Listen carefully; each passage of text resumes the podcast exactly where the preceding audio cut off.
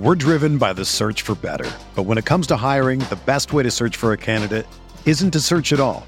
Don't search, match with Indeed. Indeed is your matching and hiring platform with over three hundred fifty million global monthly visitors, according to Indeed data, and a matching engine that helps you find quality candidates fast.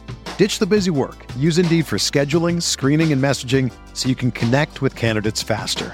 Leveraging over one hundred forty million qualifications and preferences every day, Indeed's matching engine is constantly learning from your preferences. So the more you use Indeed, the better it gets. Join more than three point five million businesses worldwide that use Indeed to hire great talent fast. And listeners of this show will get a seventy-five dollars sponsored job credit to get your jobs more visibility at Indeed.com slash Blue Wire. Just go to Indeed.com slash Blue Wire right now and support our show by saying that you heard about Indeed on this podcast. That's Indeed.com slash Blue Wire. Terms and conditions apply. Need to hire? You need Indeed. This podcast episode is brought to you by Coors Light. These days, everything is go, go, go. It's nonstop hustle all the time. Work, friends, family expect you to be on twenty-four seven. Well, sometimes you just need to reach for a Coors Light because it's made to chill. Coors Light is cold lagered, cold filtered, and cold packaged. It's as crisp and refreshing as the Colorado Rockies. It is literally made to chill. Coors Light is the one I choose when I need to unwind. So when you want to hit reset, reach for the beer that's made to chill. Get Coors Light in the new look delivered straight to your door with Drizzly or Instacart. Celebrate responsibly. Coors Brewing Company, Golden, Colorado. Support for this podcast comes from U S. Bank. When it's time for a new credit card, the best ones do way more than just buy stuff. And that's why U S. Bank offers credit cards that make every day more rewarding. Earn cash back, score points when you shop, dine out, travel, or binge watch, or get a low intro A P R. U S. Bank credit cards were designed to fit your lifestyle. So make every day more rewarding and check out usbank.com slash credit card. U S. Bank credit cards are issued by U S. Bank National Association N D. Some restrictions may apply. Member F D I C. Ace is a place with the helpful hardware, folks. At Ace, your backyard's right in our backyard, which means we have hand-picked products that are right for the birds in your neighborhood, like premium bird seed, suet, birdhouses, and feeders. Stop by your local Ace and get everything you need to attract the birds you want, including Ace Wild Bird Food, on sale now. Now through Tuesday only, when you buy two twenty-pound bags of wild bird food, get a third bag free. Only at Ace, the helpful place. Offer valid through February twenty-eighth at participating stores. Geico presents sharing versus oversharing. Today, Bridget Griffin shared a video of her daily yoga routine, two self-help articles, and her new blog called Build Your Inner Bridge with Bridge. Girl, your sharing has turned into oversharing. No worries, Bridge. Geico has some info worth sharing with your seven blog followers, like how you could save money on your car insurance, update your policy, and report a claim just by visiting geico dot com. How's that for building your inner bridge? Bridge, Geico. fifteen minutes could save you fifteen percent or more on car insurance.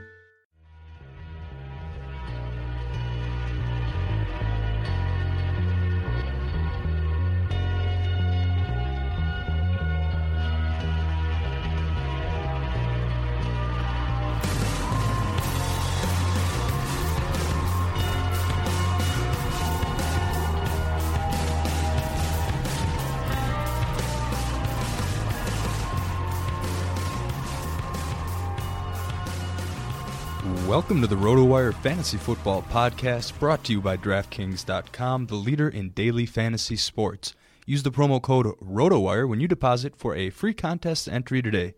It is Tuesday, December first, twenty fifteen. I'm Jake Latarski, here alongside Eric Couturier today. If you're out there on Twitter, give Eric a follow at E T cat thirty. You can follow me at Jake Ski fifty-two.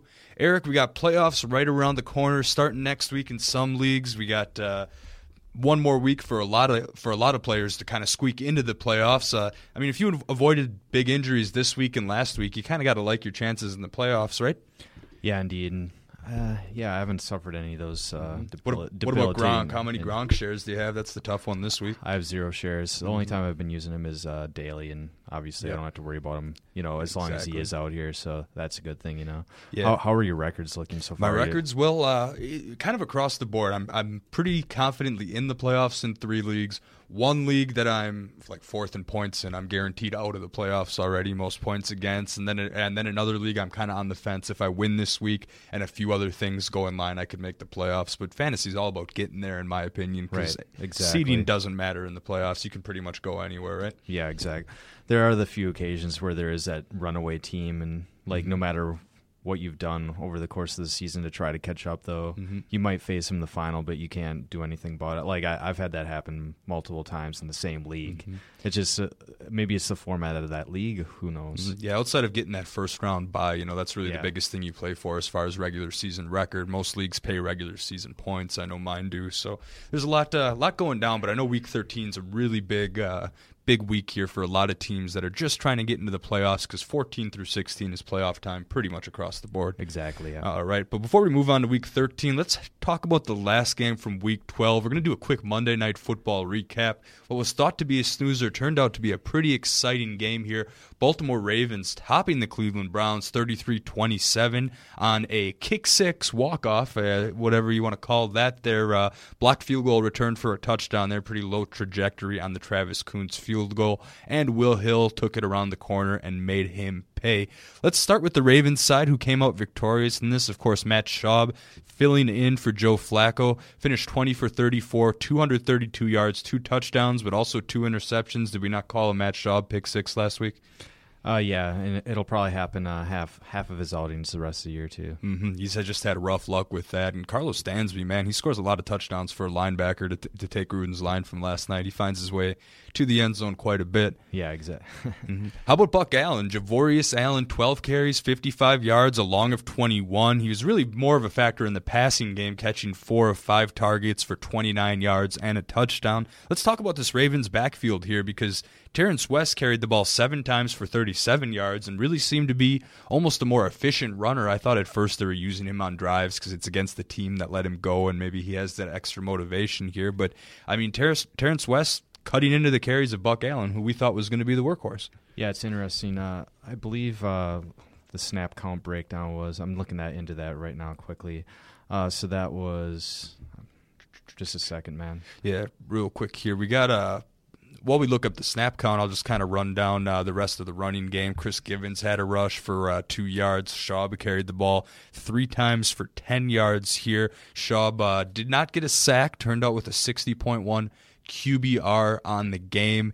Of course, he's going to be taking over the rest of the season there. And uh, with Justin Forsett with that broken arm here, we've got an Allen-Terrence West distribution. And I believe uh, it, it was Allen that came out ahead in the uh, in the overall snap counts there. Uh, it was. Yep. Uh, I thought I had written it down, so I'm uh, looking into it right now. I don't know where that – it literally disappeared from I, wherever I put it. You know, we're going to talk about Terrence West a little bit later on in the show, and I think we've got it down there. I see uh, fourteen snaps for West, thirty-six for Buck Allen oh, out of sixty-one go. Offensive snaps. So there we go. We dug it up, uh, ladies and gentlemen, here for all of our listeners. Buck Allen still dominating the snaps, but Terrence West at least eating in in a meaningful way, yeah, correct? Yeah, that's basically the point I wanted to make. Uh, yeah, he may have – Uh, Terrence West may have got a, a decent amount of touches on the, you know, shares of snaps that he received, but mm-hmm. I don't really see that going forward. Uh, I think mm-hmm. they're going to give uh, Javorius Allen a decent shot to win this gig just because he was a draft pick this year mm-hmm. by them. And, you, you know, you always want to see how your draft picks pan out. Yeah, so. I, he's he's going to be the lead guy the rest of the way. Mm-hmm. I believe he was a, a fourth or fifth rounder out of U S C, yes. and, and yeah. as you can see at U S C, he was known for catching passes out of the backfield, right. doing a whole lot with it, and that seems to be the case here. He did score his touchdown through the air, mostly. I would attribute that mostly to poor tackling on the Browns' yeah. defense, though, because they did have him wrapped up. But turned out to return nice value for both daily and season-long owners that were taking a look at him. Yeah, and we were, we we were talking about him a lot, actually, in the preseason, then mm-hmm. within the first two weeks of the season, too, because Forsett really wasn't doing much in terms of production. Mm-hmm. And then he kind of fell off a cliff uh, in terms of relevance. Mm-hmm. But, you know, with Forsett's injury and yep. uh, Lorenzo, Lorenzo Taliaferro going down earlier in the season, I mean, mm-hmm. you know, he's back in the forefront. Yeah, I remember the preseason he was among the top in N F L rushers overall, but there were a couple fumbles mixed in there, which doesn't really bode well for a rookie early on. But I think he'll come into his own and, and prove to be, I mean, so he'll get every third down snap. I think that's a given. And I think you give him the edge in first and second down snaps over West. West might cut in a little bit, but uh, yeah, he's he yeah. West is basically going to spell him on occasion, mm-hmm. but we're not thinking that he's going to outright take the game. Even though he had a decent showing here, mm-hmm. seven for thirty-seven, like you said, for sure. How about the wide receivers here? As expected, Kamar Aiken leads the charge. Uh, the only player to get more than five targets on the entire Baltimore group here. Ended up with six catches for eighty yards and a touchdown. Chris Givens, one catch on three targets for forty-eight yards. Jeremy Butler kind of came out of nowhere to get three catches for twenty-seven yards on four targets. And then the tight ends kind of slash fullback here. We got Crockett Gilmore, three catches for twenty yards. Kyle Juszczyk, who was also used on third down, on, I noticed in a lot of form- formations, targeted four times. Ended up with two catches for eighteen yards. So outside of Aiken, there's really not a whole lot to like here from a fantasy perspective. Yeah, not at all. So are we thinking that Allen is probably going to be the second receiving threat just because mm-hmm. Schaub is probably not going to take too many deep shots? He's going to do the mm-hmm. safer pass, check downs, and whatnot. Yeah, Givens is his deep ball guy, but I think, I mean, I saw uh, Allen line up in the slot a lot last night yeah. and, and motion out to the slot, and that don't, that sets up a lot of different screens, and I think we'll see a lot of targets for a guy like Buck Allen, which is where a lot of the value is going to come from. Right, exactly. Definitely P P R formats, he's up there. Mm-hmm. Let's head on over to the Cleveland side here. Josh McCown, of course, started the game, played through a noticeable amount of pain, finished twenty-one for thirty-eight for two hundred twelve yards and a touchdown before giving way to Austin Davis. It was clear McCown just couldn't take it anymore, and he will actually miss the rest of the season with a broken collarbone. So that leaves an interesting quarterback situation in Cleveland here. Of course, with Johnny Manziel sitting this week, despite being active, Austin Davis came in, seven for ten, seventy-seven yards, and a touchdown. Pretty much most of that came on a, a game-tying forty-two-yard bomb to Travis Benjamin. That's where he's got most of his production here. Um, I mean, were you expecting that at all out of Davis? Uh, no. Uh, yeah, when uh, the bulk of your yards comes from one pass, mm-hmm. uh, thirty-five yard, the remaining thirty-five yards came on the six con- six, six completions. Other completions, yeah. You know? So six yards per uh, catches or pass rather is not mm-hmm. really anything desirable. And now there is a quandary: is Manziel actually going to play? You know, mm-hmm. yeah. I mean, if Austin Davis. If he suffers an injury, Manziel's in there. Manziel has and, to play. And now. they, and they, I mean, it's still a difficult decision during the week too, because Patton today said that he hasn't made a decision yet. They, they're mm-hmm. not. They're going to wait and make the call. This is the same song and dance from Mike Patton. He's not going to tell you until someone absolutely forces him to. He yeah. might know in his head, but you won't hear it. Uh, very secretive about that type of thing. So, but you would think they want to make Manziel, you know, suffer a little bit for his, mm-hmm. you know, actions. I mean, and lack of coming in, do- or when your starting quarterback goes down one score and Manziel sits on the bench, is that not enough punishment for a guy like that to have to watch uh, Austin Davis not only come in but throw a touchdown? Right. I would think that's punishment enough here, but uh, let's go to the Cleveland backfield, which has essentially established itself as a non-factor in any type of fantasy format here. I can't see any format where I would consider starting any of those guys. Duke Johnson leads the charge, seven carries for twenty-seven yards. Isaiah Crowell also picked up seven carries for a whopping seven yards. He can probably be dropped at this point. I'd say that's a safe bet. Travis Benjamin, one carry for ten yards, of course. Uh, so not a whole lot to like there. You know, you can cut bait because you're definitely not starting any of those guys during the playoffs. And Duke Johnson, only in P P R formats mm-hmm. and potentially in a flex spot in a deeper league, that's that'd be the only time you'd probably want yeah. to use him. Yeah, Duke Johnson ended up with six targets, caught five for twenty-three, and he's always a threat to possibly, you know, score through the air. You know, right. There's there's a bet there. What about the best rest of the receiving core here? Now, Cleveland was down two of their receivers uh, when you have uh, both Taylor Gabriel and Andrew Hawkins dealing with concussions. So Gary Barnidge led the charge, caught seven of eleven targets for ninety-one yards, did not reach the end zone. Uh, Benjamin, we already mentioned his big touchdown. Without that, the day wouldn't have been too much, but he was the leading targeted receiver, thirteen catches. Six, or I'm sorry, thirteen targets, six catches for ninety yards and a touchdown. So he's the big fantasy guy so far, I guess. Then you got Brian Hartline, uh, of course, stepping in for Hawkins to a meaningful role. Eight catches, seventy-four yards on twelve targets there. Dwayne Bowe made the rare appearance, was targeted once, did not catch a pass, and uh, pretty much after that, overall insignificant. So there's not a whole lot, uh, you know, reason for optimism in Cleveland, as if there has been for the last five years. Right. So uh, are the Browns only airing it out this much because their ground game has been so pitiful? Mm-hmm. So I, we, I mean, we see three uh, receivers here getting, you know, double-digit targets, and Gary Barnidge, Travis Benjamin, Brian Hartline. I mean, is that going to continue no matter who the quarterback is? I mean, I can see Barnidge and Benjamin are going to get double-digit targets on a week-to-week basis. Yeah. Hartline could get scaled back once the rest of the receivers are healthy there. But right. uh, outside of Barnidge and Benjamin, I wouldn't be owning any of these receivers unless for some reason both Hawkins and Gabriel get ruled out again and you need a deep flex in a three-wide receiver P P R league. Then you can consider Hartline for maybe a one-week stream there. But uh, yeah. uh, the real big story here is the quarterback play, and, and yeah. regardless of who they end up with over the coming week, I, I'd even almost avoid it in two quarterback situations because we're about to get into the main portion of the podcast where we go through waiver wire pickups here. There are quite a few quarterback situations to like that are are, are a lot more favorable than, right. than, than this Cleveland one. Yeah, I agree with that. All right, so let's start with a couple guys we already mentioned uh, on the quarterback here. Actually, before we get too deep into the quarterbacks, few notes. No Week thirteen buys. Those are over with. When we talk percentages, all percent owned taken earlier this afternoon, uh, and F A B estimates are based on a twelve-team format with a one hundred dollars budget standard scoring there. So we talked about Jameis Winston a few times, kind of bringing his name up again, owned in just forty-three percent of Yahoo, thirty-eight percent of E S P N leagues. Uh, so he's a, a target if you need someone for this week. Also got to like, I believe, Winston going up against Atlanta. Uh, also, we mentioned Brock, Brock Osweiler last week, still owned it only eighteen percent of Yahoo, thirteen percent of E S P N leagues. After beating the Patriots, Osweiler's got to be the guy moving forward, right? Yeah, I agree with that. Well, when, I want to go back to Winston for a second here, though.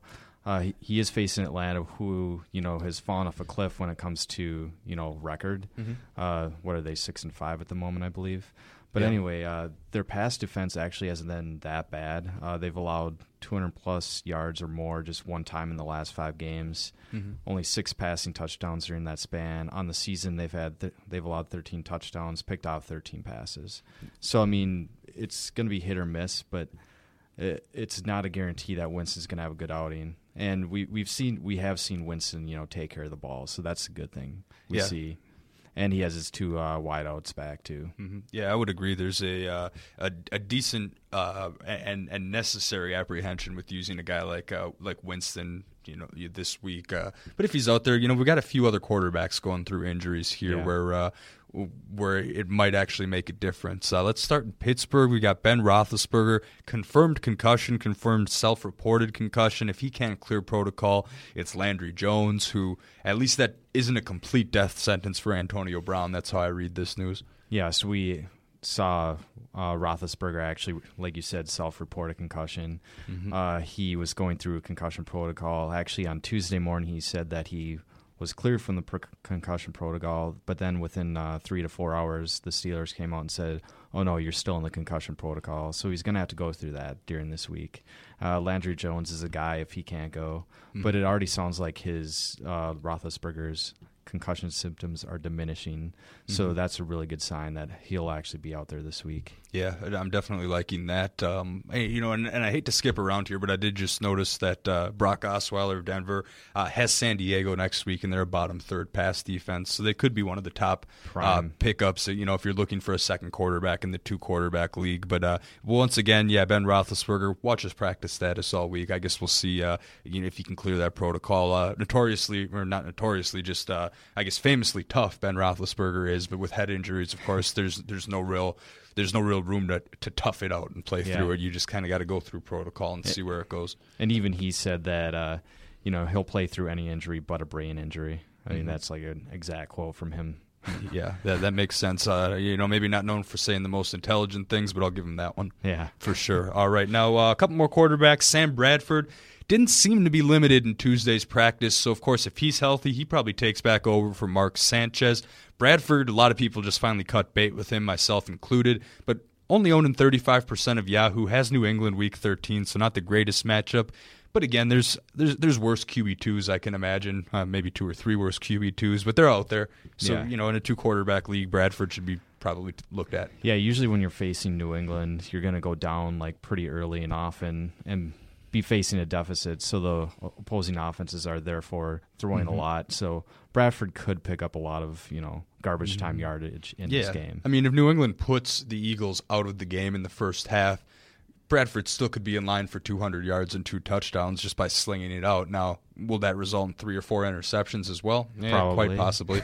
So, uh, or, you know, maybe another sack where he just, you know, busts his shoulder yeah. again, that kind of stuff. So, yeah, it's risky, but, you know, maybe quarterback two here. Of course, uh, Brian Hoyer also readily available, just thirty-four percent Yahoo, forty percent E S P N League. But you don't like the matchup this week, do you? Uh, not a lot. Uh, he's facing Buffalo. Um Buffalo has actually allowed multiple T D passes in eight of eleven games. So you got to like that, but mm-hmm. they're the they're they are the twenty-second ranked pass defense as well. So there are some good things, but mm-hmm. I I just feel like, I mean, you feel like the Bills are going to get going at some point here, right? Or are they or, or is I mean, Patriots are running away with that division, but I do like the Bills to snag one of those wild card spots that is still up for the taking. I mean, I guess we just did see Alex Smith kind of light up the Bills secondary, right? And so, mm-hmm. I mean, you could probably see the Hoyer, you know, DeAndre Hopkins connection happen a lot too. Mm-hmm. A lot of people were hoping for that in Daily last week, and it didn't quite work out. So right. perhaps the ownership will be down, and there'll be room for profit in that Name, type of namely area. Namely, you and I.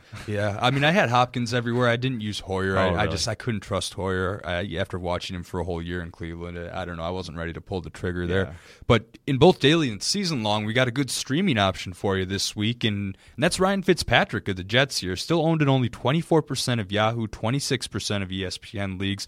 If you used him in daily, you probably finished pretty well last week because he had two hundred seventy-seven yards and four touchdowns against Miami, who has some talented corners on that defense. Now, the real thing here is uh, his matchup. Week thirteen, it's technically a road game uh, at the Giants, but they play at the same stadium, so yeah. it's a, essentially a home game for Fitzpatrick. And as long as the weather's okay, I can see a lot of points being put up in this game. Uh, the Giants give up the fifth most points to opposing fantasy quarterbacks, one of the worst overall pass defenses in the entire league. I gotta like uh, Fitzpatrick as a streaming option, and I know a lot of people you, we generally say to avoid the recency bias in daily, but a Fitzpatrick Marshall or a Fitzpatrick Decker type of stack could end up doing you well again this week. Yeah, I think a, a lot of like Fitzpatrick's production is actually going to be uh, in terms of yardage and not specifically touchdown. So uh, since the Giants have given up three hundred plus yards to six different quarterbacks this season.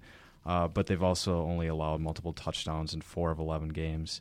So uh, we're going to be seeing a lot of uh, we're going to see a lot of, you know, Uh, Brandon Marshall and Eric Decker, mm-hmm. but not necessarily them reaching the end zone, I think, mm-hmm. in and this at, game. Yep. At the same time, though, I mean, Fitzpatrick, when you think of the name, you think probably a pretty inconsistent fantasy quarterback. However, he's thrown two touchdowns in or more in every single game except for three this season, uh, through just one in a road matchup against Miami week four, uh, got shut out when he was knocked out early week eight against Oakland, and then through just one week eleven. But other than that, exactly two touchdowns in every other week except yeah. for this recent one when he threw four. So uh, I guess, you know, you, you've got a, an unstoppable force and an um, immovable object. I, that's a terrible way to put it when you're talking about, you know, the Jets and the Giants here. But yeah. uh, something's got to give, and I, I could see him reaching two at least in this game. Yeah, I, I've just noticed too as the season got, has gone on, the Giants secondary has gotten slowly but surely healthier, and mm-hmm. I, I think this week you're going to see r- barely any of their um, members uh, actually on the injured report. So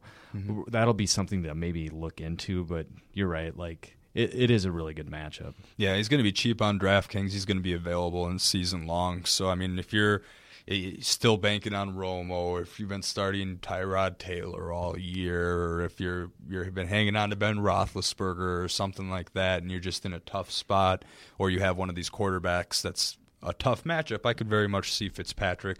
I'd say Fitzpatrick should almost be started in all two quarterback leagues. I don't know oh, yeah. if that's too much of a a bold statement here, but a lot of quarterback news. That's enough of that for now. Let's head on over to running backs here, where we're going to quick run down guys we already mentioned. Last week, guys like Buck Allen and Thomas Rawls led off the podcast here. Their availability has officially dried up. Buck Allen, seventy-three percent Yahoo, eighty percent E S P N owned. Thomas Rawls owned at eighty-six percent Yahoo, ninety percent E S P N. But, of course, if you're hitting the waiver wire, they're going to be probably some of your top targets here. We'll get to a few more. Uh, Spencer Ware from Kansas City, he had another hundred-yard game and a touchdown uh, last week. still only owned in sixty-three percent of Yahoo, sixty-three percent of E S P N. So I think his status is quite closely tied to Charkandrick West. But at the same time, he should probably be owned in all formats just in case. West dealing with a hamstring injury, and you never really know there. Yeah, those hamstring or hamstrings are always bulky. I, I cover the Cardinals, and it's just been difficult to project. When John Brown, for example, was actually going to be in like uh, mm-hmm. full go, and for you guys all out there to actually use him. But uh, yeah, coming back to where the matchup is, uh, maybe a little iffy. I, I think the Raiders are pretty decent on the ground. They've given, but they have given up uh, a lot of catches to running backs this season, the sixth most among, you know, defenses in the N F L. So because Ware is not really a pass catcher, I think he has only three or four in his, you know, few appearances here of late. Mm-hmm. Um, it might be a little tough going, but yeah, rest of the season I really like him, especially mm-hmm. if, you know, Charkandrick West is going to be out. Yeah, so very close, closely tied to the monitor there. That's the or to monitoring the status of West, and, and that's pretty much the theme of that conversation. Now, another guy that we've talked about in the past that we both agreed is really worth revisiting is Sean Drone of the San Francisco forty-niners. There's a couple factors going in his favor. One is availability. He is owned in just twenty-nine percent of Yahoo and thirty-five percent E S P N leagues. So you've almost got a seventy-five percent chance, almost, I guess I'm I'm, I'm rounding up here, but sixty-five percent chance, say, of uh, picking him up if you run a search for his name. That is, uh, let's see here, D R A U G H N, Sean Drone. Uh, but the matchup's working really well in his favor. He is on the road, but he goes to the Chicago Bears, who have given up uh, a decent amount of points to fantasy running backs. Yeah. Even in a loss, they gave up over one hundred yards to Eddie Lacy on Thanksgiving here. Uh, I mean, he's he's got to be a pretty reasonable target here uh, in daily as well if his price is cheap. Yeah, and, and he's shown an ability to actually make an impact on both the ground and as a pass catcher. Mm-hmm. Uh, and sta- just standard points, eight, seven, and eight, which is better than you would expect. You know, just, you know, one of your flex guys. Uh, if it's P P R, it's even better. He's getting about three or four extra points per week. Um, you're right. He's facing Chicago, who have given up fifty-seven rushes for three hundred five uh, rushing yards uh, the last few weeks. Mm-hmm. So the last two, to be exact. So, yeah, they're, they've been really yielding on the ground. They, I think they're more willing to give up uh, yardage on the ground and kind of, you know, make sure the opposing quarterback doesn't kill them. So, yeah, good mm-hmm. matchup. Yeah, so if this next guy that we talk about isn't available, and neither is Buck Allen or Rawls or even Ware, I mean, I would put Drone at a level almost similar to those guys and, and absolutely give him consideration, because I think heading into this week, he needs to be owned just about everywhere, even as small as ten-team formats. Yeah, and just one more point on him. We haven't heard anything, you know, related to a return for Carlos Hyde because of the, the stress fracture in his foot, so mm-hmm. he should have the starting gig for a while. Yeah, and a stress fracture is, is no joke, especially for an N F L running back. Mm-hmm. With the forty-niners well out of the playoff hunt, I can imagine they'd have little incentive to bring him back. Right, yeah. All right, but what about some new guys here? Our top target for this week is going to be David Johnson of the Arizona Cardinals. They're, they do, he does have a tough matchup going to Saint Louis this week, but it looks like he's going to be the guy now. Of course, Chris Johnson, uh, diagnosed with a fractured tibia, uh, placed on the injured reserve here.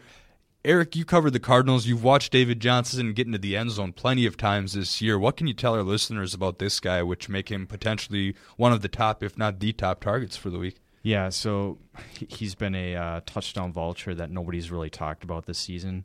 Uh, mm-hmm. He leads all rookies in terms of touchdowns. That's just uh, r- running backs, uh, receivers, and tight ends. He's He has eight. Uh, I think next on the list is actually Todd Gurley with six. Um, he's averaging four yards per carry. He's only, you know, racked up thirty-five on the season, but that's because he's behind Chris Johnson, Andre Ellington, and he's also been a pretty good pass catcher too. nineteen uh, catches on twenty-nine targets, and mm-hmm. averaging nearly thirteen yards per catch. So he kind of can do it all, and I could easily see him being like the a three-down back actually this weekend. If mm-hmm. we already know Chris Johnson's probably going to be out six to eight weeks with his uh, fractured tibia. And Andre Ellington's dealing with turf toe, which is nothing to be trifled with. I could see him sitting out a few mm-hmm. weeks here too. So David Johnson could really go on a two or three week run run here and actually kind of take stake a claim to this job. Yeah, exactly. For the listeners that don't know, turf toe is basically a broken toe, and there's no treatment for it outside of removing the toe, which probably isn't going to happen. So, like you said, nothing to joke around with. David Johnson can, like you said, he can do it all. I mean, four of those ru- touchdowns are rushing, three are through the air receiving, and he's been actively involved in the kick return game and has one kick return touchdown on the year. So there's a lot of different ways he can help. Now, he's never seen double-digit carries in a single game this year. He did see eight last week. Only seen double-digit targets just uh, just once on the year. But, you know, in basketball, we always talk about a, a, a per minute or, or their per efficiency rating and stuff like that. If they measured that in football, David Johnson's would be off the charts. Yeah, I would agree with that. And, yeah, just the opportunity. Um, everything is coming together here for him to be the number one undisputed back. We should mention Stephon Taylor is around to actually potentially steal some carries. Mm-hmm. Uh, this backfield has been using multiple running backs all season, hence the reason David Johnson actually has touches here. Mm-hmm. So you're seeing him getting decent touches, Ellington getting decent touches, and Chris Johnson being the workhorse. They always have a workhorse. Mm-hmm. So David Johnson's going to be the workhorse. But if you're in a really deep format, like Stephon Taylor's a guy. He's only averaged, though, I believe, three point two yards per carry in his career. Mm-hmm. So that's so you're basically you're picking him up, banking on a goal line carry, right? Yeah. For for uh, yeah, when it comes to Stephon Taylor, he's going to get ten to twenty yards max. Yeah, as so, the backup. Okay, so David Johnson going to be the workhorse. workhorse. Arian's going to finally let him out of his cage here. Is he the guy that at this point in the season leading into the playoffs, you just go ahead and spend the rest of your waiver wire budget on? Uh, I think uh, we're at that point. Mm-hmm. If you're really in de- desperate need of a running back, I mean, mm-hmm. this is the best all-around option you can possibly get. Yeah. And he... he's going to have the job for a while. Mm-hmm. Even if you haven't spent a cent on the waiver wire and uh, and have one hundred dollars left, I'd say maybe you don't need to spend one hundred dollars. You have to look at what everyone else buys. But, you know, seventy-five dollars, eighty dollars bids still just to uh, to get him and maybe have enough for to sneak in another guy. But with the top targets that have been merging over the last couple weeks, I think some of those waiver budgets are going to be pretty spent. Yeah, I, I agree. The only thing I'm worried about when it comes to David Johnson is the fact that his pass protection might be a little bulky. Mm-hmm. So if Bruce Arians is noticing that Palmer is getting rushed uh, a little bit too much and uh, flustered, I could see him making a change to Stephon Taylor, just mm-hmm. uh, a more even split rather than you know, David Johnson actually receiving all the touches. Or hell, even put a tight end like Daniel yeah. Fells or something in the in the backfield if they just need pass protection. Yeah, I, I could easily see them running more two tight end sets and only having two wideouts actually on the field at that point. Mm-hmm. So yeah, it'll it'll dictate a lot of it. But one way or another, David Johnson's your top pickup this week. He needs to be owned everywhere, even if it's an eight-team league. Go ahead and get him. You heard it here first, hopefully. Uh, Terrence West is next on our list. We already discussed him in Monday Night Football, so no need to really go in detail there. Maybe a couple dollars on on the, the fab there because Javorius Allen's going to get every opportunity to so win that job. Basically as a Javorius uh, handcuff. Yeah, yeah, a Javorius handcuff heading into the playoffs that you can get for zero dollars now probably. Maybe need him down the road. Another guy uh, owning just twenty-five percent of Yahoo leagues is Theo Riddick. He had a pretty nice game on Thanksgiving. Uh, five catches, five targets, sixty-two yards, and a touchdown. Already on the season, he has a career best fifty-five catches on sixty-seven targets. So if you're in a P P R format, uh, possibly worth a look. I wouldn't. I probably wouldn't touch him in standard though. Oh yeah, um, yeah. It's it's only really a P P R option. I mean, in P P R, I think he's a top fifteen back because of the aforementioned production, fifty-five catches. So, mm-hmm. But yeah, it's only in that scenario. I mean, that's a seventeen-point fantasy week last week, and that is worthy of uh, yeah.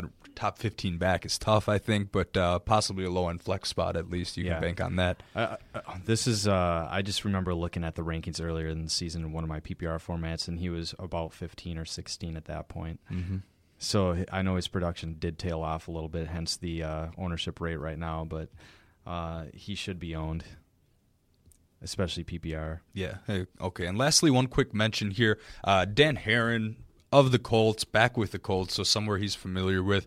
Maybe worth a look with Frank Gore struggling and Ahmad Bradshaw now out for the year, but that's that's your deep, deep sleeper, deep dart of the day because you really don't know what you're going to get there. Yeah, I agree with that. All right, fantasy football just got a whole lot more interesting. Week thirteen, DraftKings will be hosting yet another Millionaire Maker event with one million dollars going to first place. Go to DraftKings dot com now and enter promo code RotoWire to play free with your first deposit on DraftKings. That's promo code RotoWire for free entry now with your first deposit at DraftKings dot com. This isn't fantasy as usual. This is DraftKings. Welcome to the big time.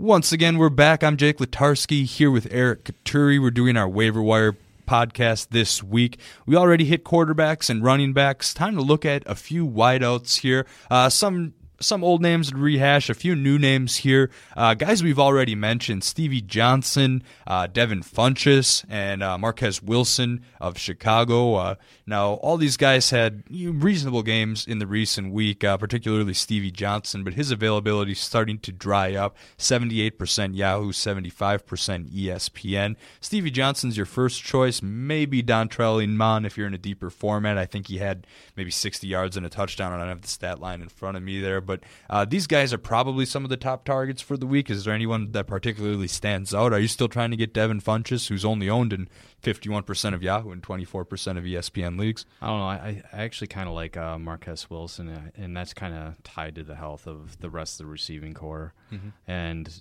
Alshon Jeffrey was back in action this past weekend, but I do like his uh, you know decent target count the uh, last few weeks. It's uh, I think he's getting in the five to ten range, so mm-hmm. you know that's – considering they're uh, passing so much right now. Yeah, five Jake targets Keller. Against the Packers, seven against Denver, of course, uh, week eleven. That was without Alshon Jeffrey. So. And he's reached end zone a few times, correct? Uh, just once on the just year uh, receiving-wise. Oh, okay. Yep, yeah, just once receiving-wise. So there's, I mean, if you're in a deep league and you need to get six to eight points, I, I think you could absolutely take a look at him. So, yeah, a couple guys we've talked about that are worth rehashing. Uh, but what about... Moving on to the new guys, what about a guy like Doug Baldwin here of the Seahawks? Now, still only owned in thirty-seven percent of Yahoo, thirty-four percent of E S P N leagues. That's after the huge three-touchdown performance Sunday against Pitch- Pittsburgh. He was targeted eight times, and three of those turned into touchdowns. He does have a much tougher matchup week thirteen going to Minnesota, but I, is... Doug Baldwin's, of course, the number one receiver there, but of course then you run into guys like Jermaine Kearse, Tyler Lockett, competition for targets. Uh, I mean, would you feel safe starting Doug Baldwin as a, a wide receiver three or a low-end flex? Yeah, he, it'd have to be a flex play um, at this time, but I do like the fact that they're actually uh, tr- the Seahawks that are that is are trying to air it out lately. Mm-hmm. Um, and, I mean, his target count is... Uh, been racking up too during that time. So he's had ten, six, and eight over the last three weeks. Uh, that that eight target count is, you know, basically equivalent to what Des Bryant receives in the week on a weekly basis, and he's putting up uh, production like you would expect uh, a guy like that to do. So yeah, like uh, that that's kind of what I'm expecting at this point, actually. Mm-hmm. Yeah, and uh, of course the uh, yard per catch continuing to. to climb, yeah. uh, thirteen point seven, his most since two thousand thirteen, so that's encouraging for Doug Baldwin. And, of course, don't forget about D- Jimmy Graham, out for the year with a knee injury. There's uh, he wasn't getting a ton of targets. Of course, we all know Jimmy Graham owners especially know how Graham was being used, but some of those targets got to get spread around somewhere, and maybe Baldwin could even see an extra one or two targets. I, I just think you're seeing um, them kind of adapt to, like, their situation at the moment, you know. Uh, obviously... with Graham going out, that was near the end of the game, but they were still, you know, mm-hmm. directing a lot of their attention toward Baldwin.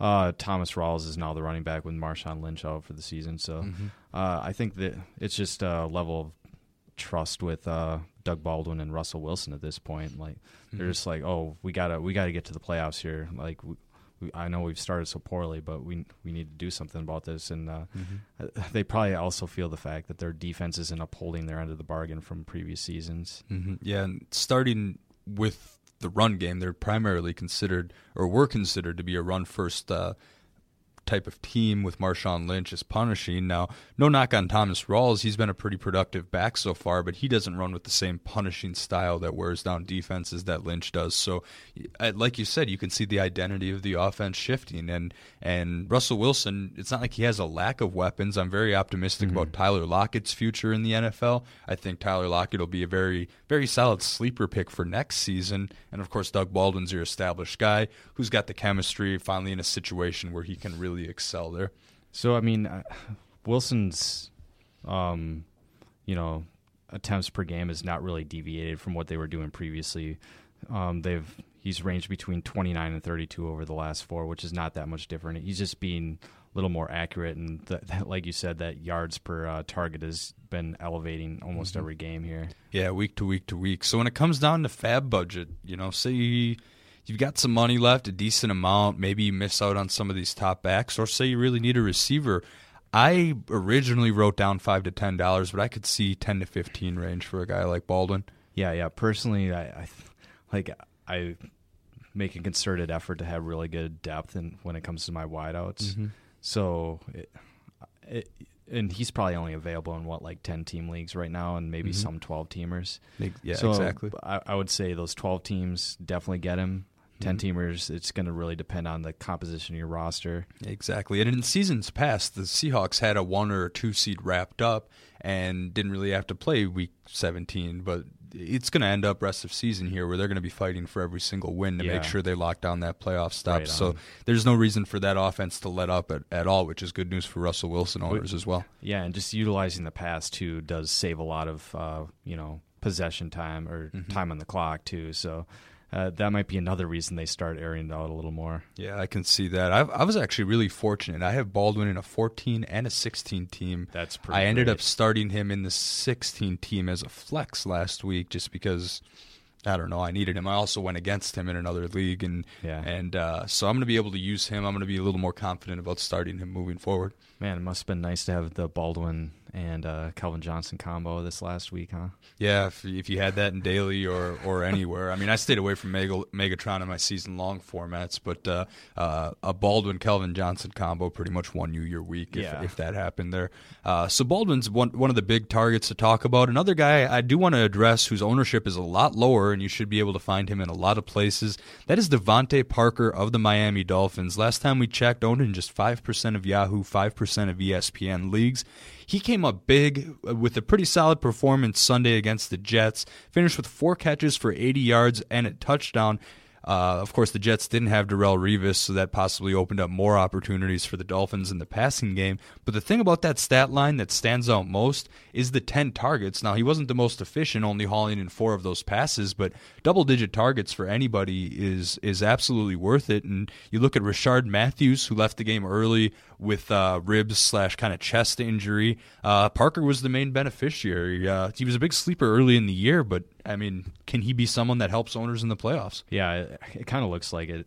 I mean, you'd like to see him put uh, together a few weeks before you make that pronouncement, but mm-hmm. uh, just this debut, you know, I mean, re-debut. I mean, he hasn't had a catch since week three, so it kind of is a re-debut, but mm-hmm. um, yeah, it, it's nice to see him get this many targets with Rashard Matthews potentially missing some time because of the rib injury, mm-hmm. and not really anybody else standing out outside of Jarvis Landry in the receiving core. Yeah, I could easily mm-hmm. see him, you know, getting close to ten targets per game. Yeah, he's someone that I actually owned earlier in the season and ended up releasing in a lot of places because you mentioned it's his first catch since week three.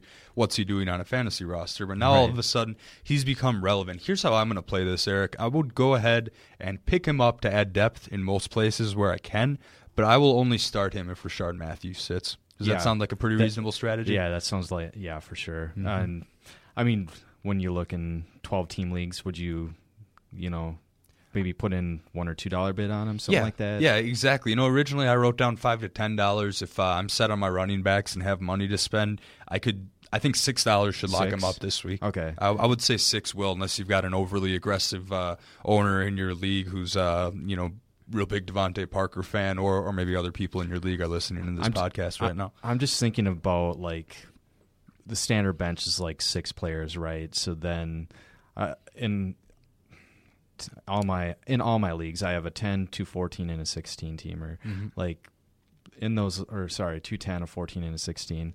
Like Devontae Parker is available in I think all of those leagues. Mm-hmm. He should be right available now. All the way across the board. Yeah, so that's why I'm a little cautious to recommend uh, somebody in a twelve-teamer to spend that much. Mm-hmm. But yeah, fourteen-team, yeah, I, I can see that. Yeah, exactly. So I'm I'm gonna definitely scan for his availability probably shortly after we for wrap this up today. So, uh, right. And then the last thing, week thirteen, he's he's got a home matchup against the Baltimore Ravens. That secondary definitely hasn't pulled their weight this year. Mm-hmm. Even, I mean, Josh McCown put together some drives against them. Austin Davis stepped in and found a hole, a gaping hole, might I add, you in the secondary on that yeah. Benjamin touchdown. So the Ravens defense, very susceptible.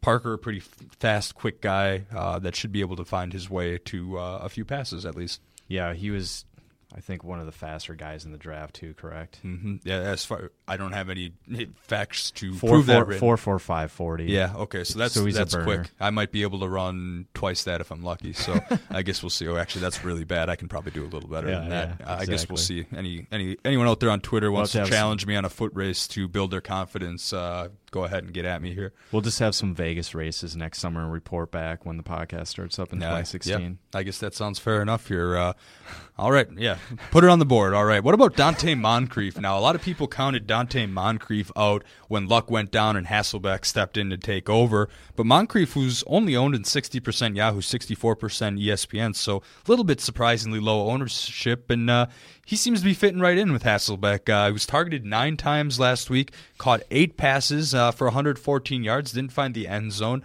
Uh, Tampa Bay, you know, not known for having uh, the most spectacular secondary in the league, probably middle of the pack there, but is Dante Moncrief a guy you'd pick back up even before the two guys we talked about? I, I would say focus on the first two guys, mm-hmm. but Moncrief, you got to like the fact that he's got t- seventeen targets total the last few weeks, mm-hmm. and he does have that rapport with uh, Hasselbeck, which he showed earlier in the season as well. Uh, mm-hmm. I guess not so much in the Houston game, but he did... Was Hasselbeck under center against New England uh, earlier this season? I, I honestly, I, I can't remember I'm off the to top of my head, but um, maybe played some time under center. Yeah, I think like he that. did get some time in that game. But anyway, mm-hmm. uh, yeah, he, just the recent recency bias. I mean, you got to like what he what he's mm-hmm. doing here. Yeah, I'm sitting. Um, at, and he's just a more consistent threat. Exactly, he's going to get his looks. Now I'm sitting here in a keeper league with Moncrief at eleven dollars, and that's going to make some uh, tough decisions here for me. I also have Derek Carr for one dollar, David Johnson for one dollar as well. So I'm watching David Johnson throughout the rest of the year. The only reason I hadn't dropped Johnson is because of that one dollar keeper status looking into next year, because I didn't think Chris Johnson would be around. So and uh, Ellington doesn't hold up, of course. So. Exactly. Yeah. So gonna have some tough decisions in a league. That's the one league that I am unfortunately out of the playoffs in. That's the one where it's a sure thing that I'm out of the playoffs in.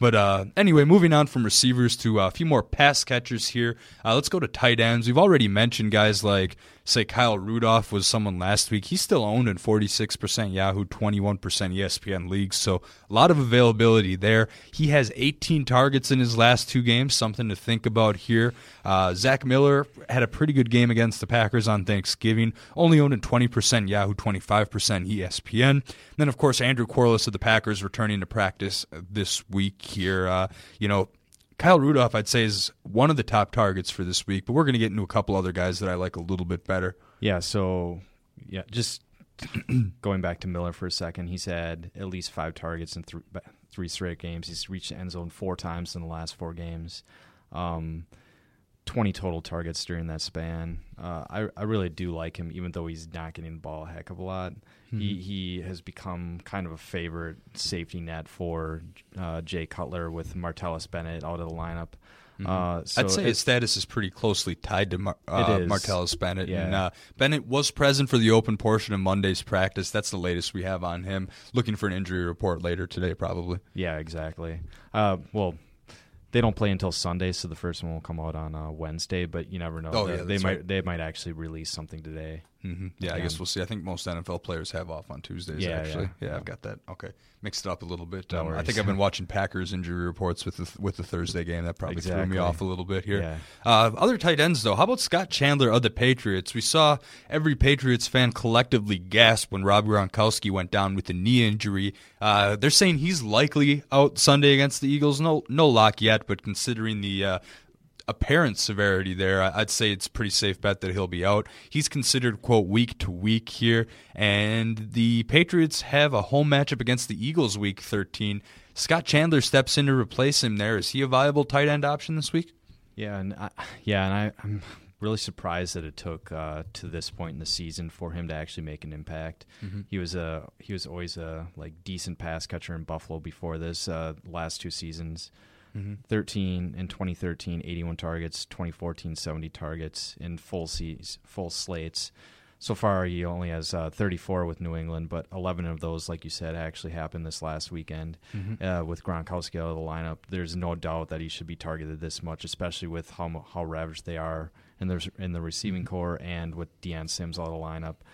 James White has not established himself really as a pass catcher in any way, shape, or form, nor mm-hmm. has Brandon Bolden. So yeah. the guys like Dan, or Brandon LaFell and Scott Chandler are really going to be Brady's top two options at this point. Mm-hmm. Yeah, with Edelman out for the year, Amendola banged up. We uh, we don't know a whole lot about the distribution, but one thing is is uh, Chandler's going to be the man. And you're right, it I was it took him a surprising amount of time to really get involved in the offense this year, because, you know, Bill Belichick and the Patriots have traditionally had success with two tight end sets in the past. Yeah. And, uh, you know, the second tight end didn't his success didn't necessarily have to be completely dependent on Gronk. And I think that's that should have been the case here. But now he's going to really get a lot of looks. I mean, he had only been targeted more than three times in a game once this season. That was all the way back in week two against Buffalo. So always following the targets. You got to be optimistic about that. I'd say, you know, I like Kyle Rudolph rest of season. I think he's getting the chemistry with Teddy Bridgewater, but mm. Chandler's going to be my number one tight end target this week, uh, without a doubt. Even in a league where I have Rudolph, I'm going to consider making a swap right there.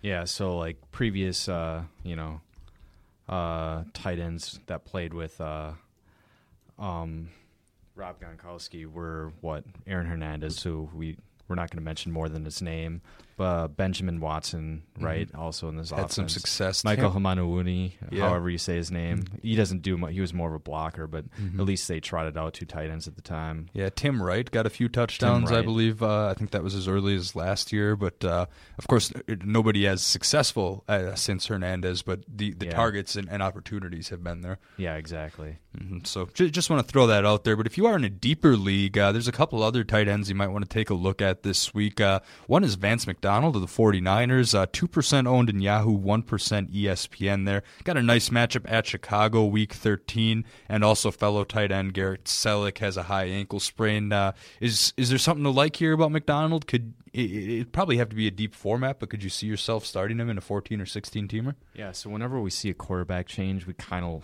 like looking into those teams and seeing like who actually comes kind of out of nowhere and is getting targets. You kind of notice that they have built a rapport and, say, working with the second team or scout team or whatever when it comes to practice. And one of the guys that's kind of merged with uh, Blaine Gabbert being under center is actually Vance McDonald. Over the last two games, he's reached end zone in both outings, and he's totaled ten catches on eleven targets for one hundred thirty-six yards. So you can't really, you know, dismiss that at all. That That's something you have to take in consideration. He should probably be owned in deeper formats because the tight end position has really been hammered the last uh, you know, a little bit here mm-hmm. with, like we said, Gronkowski going out and also Jimmy Graham going out with a knee. Mm-hmm. And with Tyler Eifert has, a, I believe, a neck issue yes. that uh, he's no lock to play this week either. So a tight end group that was very top-heavy to start with just got incredibly more top-heavy. Say all three of those guys are out, then you're sitting with Greg Olsen and Gary Barnidge as your locks. And after that, where do you really go? Yeah, it is. It's definitely really tough out there. Mm-hmm. So a lot of teams that were are in are, are securely locked in the playoffs right now. We're relying on Gronk, and they're going to need to kind of scramble to find a replacement because after the Patriots bye, you'd think why even own a second tight end behind Gronk because oh, you're never going to start anyone else. One more tight end, Travis Kelce. Oh yeah, I guess you could put him in that top echelon too there. So, uh, so yeah, but still, you know, it's that's a little ball. Yeah. Th- that's maybe three, four guys that are surefire tight end ones, and after that, there's a whole lot of gray area, and that's yeah. where I think you start to throw in, you know, guys, your, your Charles Clay and your Rudolphs, and you know, your Chandlers now. Yeah, um, we've seen know, players guy, like that. We've also seen guys like Julius Thomas kind of come on of late too, which mm-hmm. you know bodes well for the rest of the season. But you're right; it, it's just if you if you have one of those top three run mm-hmm. or tight ends that we just mentioned, Vance McDonald is a viable option, yeah. and he's going to be out there. Mm-hmm. Side note, every, yeah. Every side format. note: I'm thrilled to see Julius Thomas come on because I quote sold high on Eifert earlier in the season because I had Julius Thomas as my backup. Yeah. Got a crew of scrubs in return. One of probably one of my mo- one of my worst fantasy moves of all time. We won't get to that uh, too in depth here. One last tight end. Again, we mentioned the Jimmy Graham injury. You look to Seattle, you look down the depth chart. The seemingly right answer there would be Luke Wilson, right? Uh, two L's in his name if you're searching for him. He's available just about everywhere. Does have a tough matchup week thirteen at Minnesota, so it's a road matchup against a team that's in the bottom half of the league, and or I guess top half of the league, however you want to look at it in terms of fantasy points allowed to tight ends. So he's an option there, but it, it's really more of a dart, if anything. Yeah, and I do like the fact that, at least in his pre- first two seasons, he averaged over nine yards per target in both of those seasons. Right now, mm-hmm. he's sitting at eight point four, but the fact that he's going to be getting more volume with Jimmy Graham out of the lineup, yeah. that will probably uptick, especially with mm-hmm. we've seen Russell Wilson actually air it out a li- little bit more, too, down the field. Yeah, it, agreed. It's, a, it's He's always been had the yards per target. It's just been a matter of getting it those get, targets. And now, now he will be getting those mm-hmm. targets for sure. Yeah, so someone to potentially look at, especially in those deeper formats here. Well, moving on from tight ends, uh, a lot of outdoor games this week. Last week we ran down the dome kickers. I'm going to run those down for you again. Mason Crosby at Detroit. Probably owned in most places. Uh, Matt Prater, though, on the other side of the field, uh, you know, the Green Bay defense has been pretty uh, wishy-washy lately, so he could get some action there. But, of course, he missed two practices this week due to illness, so just want to double-check there. Uh, Chandler Catanzaro at Saint Louis. That's a kicker that should be owned just about everywhere. I believe he's one of the top fantasy kickers, correct? Yeah, and I'll, I'll look into uh, Catanzaro's uh ownership right here quick if you just want to continue on. All right. Yeah, so the other one is uh, Saint Louis Rams situation. Of course, they play in a dome. Greg Zuerlein was actually inactive last week with a groin injury. They had assigned Zach Hoker. I don't really like either of these as a safe bet. Uh, you know, Hoker could be cut by the time Sunday rolls around, or Zuerlein could be inactive again, and they're playing the Cardinals. So I move past that. Graham Gano at New Orleans. That's a solid bet there. I really like that matchup. And, of course, Kai Forbath versus Carolina there. So those are your dome kickers for the week. So uh, Catanzaro so far is uh, actually fourth in points among all kickers in the league. This is just uh, you know kicker scoring you know three mm-hmm. points for every field goal, one point for per extra points. Uh, he's actually available in nearly fifty percent of all leagues right now. fifty-three percent of Yahoo he's owned, forty-eight percent in E S P N. This is a guy that really should be owned everywhere, and it really doesn't make any sense to me that he's not. He's in one of the offenses that is guaranteed going to be scoring a lot of points on a weekly basis too, mm-hmm. with Carson Palmer under center and a dynamic receiving core. So come on, like guys, go yeah, go ahead and pick him up at this him. point. Yeah, that's going to make me check after this too. I'd even put a buck down on a guy like that.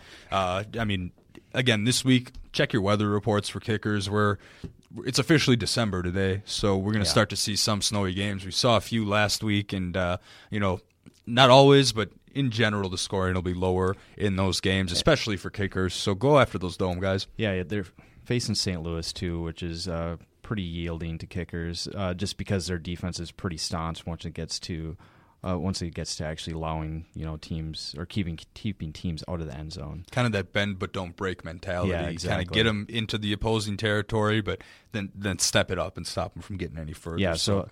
And he's also made multiple field goals, I believe, now in six straight games. Yeah, Catanzaro, my man this week. I'm probably going to go after him in daily as long as the price isn't too high. I prefer to just not check the weather report at all and go with the dome kicker when I'm doing it, daily. It totally makes sense, especially this time of year. Yeah, right on. Uh, what about streaming defenses? Uh, I got a few names on here. One of them was going to have a little bit higher ownership than the rest of them. Uh, there's a couple that should have pretty much zero ownership that you know are more darts, but the the defense that I really like is the Miami Dolphins. Uh, of course, they they host the Baltimore Ravens. So when streaming defenses, I like to look at the home team. Also, like to look at the opposing team's weapons, of which the Ravens well essentially have none. When you when you look at Buck Allen and Kamar Aiken are probably the team's two best offensive players. So that's not saying a whole lot. Now you might say, hey Jake, Baltimore scored thirty-three points against the Browns last night, but keep in mind one of those was a punt return and one of those was a blocked field goal uh, right. return there. So it's not like offense completely lit it up. Really, they only scored twenty points. Uh, mm-hmm. So, um, and then that's against a Cleveland defense that is missing Joe Hayden, was missing one of their starting or uh, one of the linemen, Randy Starks, in their rotation. So it's against a, a bad, already bad defense that can't tackle anybody. And so I'm, I'm just kind of throwing that that thirty-three point game out uh, and going back to picking on the Baltimore offense when it comes to streaming defenses. Do you follow that logic?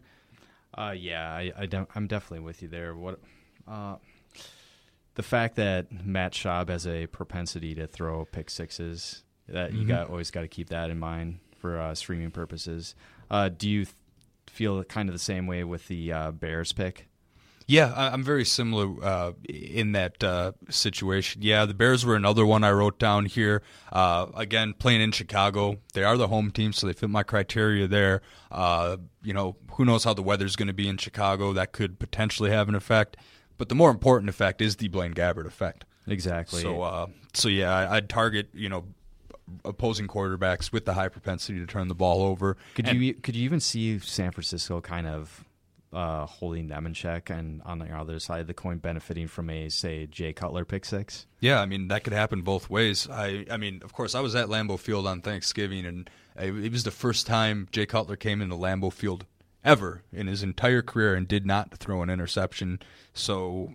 Yeah, that's that's one thing we were all banking on, weren't we, as Packer fans? Yeah, I was just waiting for that to happen so this game would stop being close, but it never did, and of course the outcome didn't quite work out that way. But anyway, Dolphins only owned in just in, in twenty-four percent of Yahoo leagues, Bears five percent of Yahoo leagues, so a uh, ton of availability. Readily, yeah. Th- these guys should be able to be picked up uh, at zero dollar bids or just on the waiver wire beforehand. So, you know, looking at guys like that because uh, – You know, I've got some weak defenses that, you know, maybe I haven't been on my toes streaming as much as I could be, but these are two guys I'm going to look at availability. Dolphins were what I thought would be a top ten defense entering the year, really trailed off, but now they're starting to come back on, and, and the matchup this week uh, makes them my personal top target there. So just a couple defenses to look at this week. Yeah, indeed.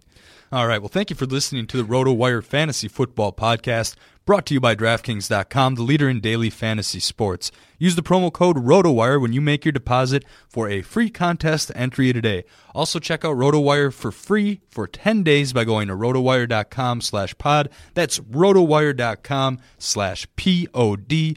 Once again, I am Jake Latarski. If you are on Twitter, follow me at Jakeski fifty-two. Yeah, and over here it's Eric Katuri, and you can follow me on Twitter at E T Cat thirty. The RotoWire Fantasy Football Podcast will return Wednesday, December second with Joe and Mike.